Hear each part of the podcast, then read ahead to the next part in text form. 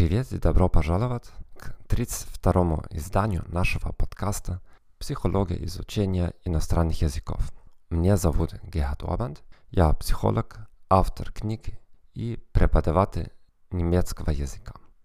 В этом эпизоде поговорим о преимуществе говорить медленно. Надеюсь, что ты не пропустил последний эпизод, номер 31, иностранные языки и улучшение психического здоровья. Если изучение иностранного языка является критическим фактором для твоей карьеры, тогда моя книга The Go Method является решением. Там найдешь не только больше 15 техник полиглотов для ускоренного изучения иностранного языка, но тоже инструкции шаг за шагом, как установить дома у себя рутину, которую, которая ведет тебя до гарантированных результатов. Через две недели выпущу новую книгу 21 Self-Limiting Beliefs in Foreign Language Learning Smashed на английском, как и предыдущие книги. Если тебе интересно, посмотри на мою страницу в Amazon, где найдешь доступ к всем моим книгам. Хорошо. Преимущество говорит медленно. Для многих, если нет для большинства изучающих язык, скорость является важным фактором. С одной стороны, они жалуются на то, что в том другом языке люди так быстро разговаривают. Это всегда тот другой язык. Люди на немецком говорят так быстро. Люди на шведском так быстро разговаривают. На итальянском они вообще просто как водопад разговаривают. И с другой стороны, у нас есть жажда таким же образом говорить. Мы хотим быстро говорить для того, чтобы доказывать всем другим, что мы тоже сумеем, как носитель языка, произнести слово как водопад. Это не всегда наилучшая стратегия. Почему?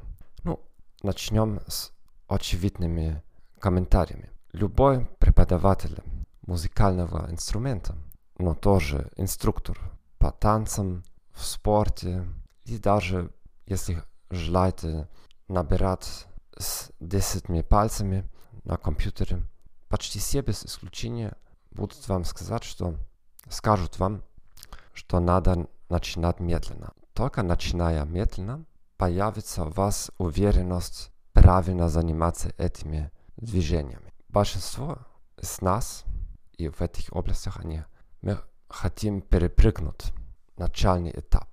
И поэтому существует очень много гитаристов, танцоров, спортсменов, спортсменов, которые занимаются своим делом очень быстро, но с многими ошибками. Есть много студентов, которые приходят ко мне на уроки, которые уже разговаривают 5 или 10 лет на немецком. Их очень трудно остановить. Они разговаривают очень быстро, очень много, но в каждом предложении несколько ошибок. И просто они отказываются замедлить свою речь. И это понятно почему, потому что и у всех других областях, вышеупомянутых, сделать что-то делать что-то медленно иногда сложнее, чем спешить. Потому что тогда ты осознаешь, что на самом деле не можешь так правильно это сделать. Пока ты спешишь, если я очень быстро выговариваю слова, это простительно, если сделаю какие-то маленькие ошибки. Аудитория иногда даже не замечает, потому что она пытается следить моим, моими мыслями. Но когда ты начинаешь медленно разговаривать, станут очевидны все недостатки. Потому что когда мы сделаем что-то медленно, мы, сделаем, мы делаем это более осознанно. Нам надо подумать, куда ставить свои ноги да, и какие звуки произвести. Второй пункт – это то, что не, не всегда люди интерпретируют нашу скорость как умение правильно говорить. Скорее всего, они оценивают это как нервозность, а не то, что он так отлично владеет определенным языком. Это мы так считаем, что чем скорее мы разговариваем, чем компетентнее выглядим перед другими. И третий пункт – это то, что во многих культурах люди, которые разговаривают медленно, считаются члены высшего сословия общества, а те, которые постоянно спешат в своих речах, обычно с нижних сословий общества. Подумайте о королевах, о короле, о президентах, о важных людей, вот, известных актеров, режиссеров, как они ведут себя в интервью. Редко, что кто-то из них спешит в свою речь. Даже вам нравится или нет, ну, президент Российской Федерации или другие, они говорят очень сдержанно. И безусловно, что могут быстро говорить и так далее.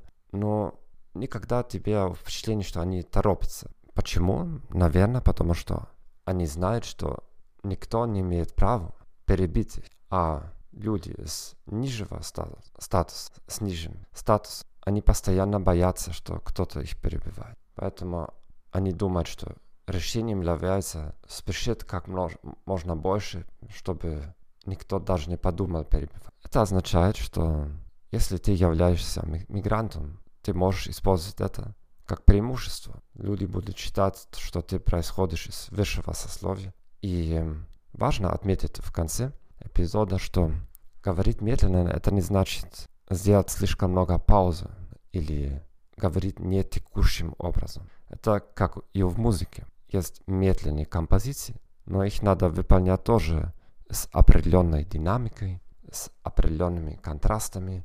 Когда ты медленно разговариваешь, надо тебе тоже ускорять некоторые слова, некоторые фразы.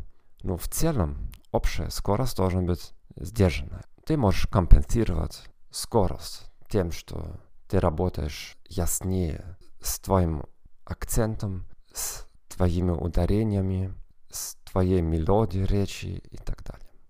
Надеюсь, что эта информация была вам полезна.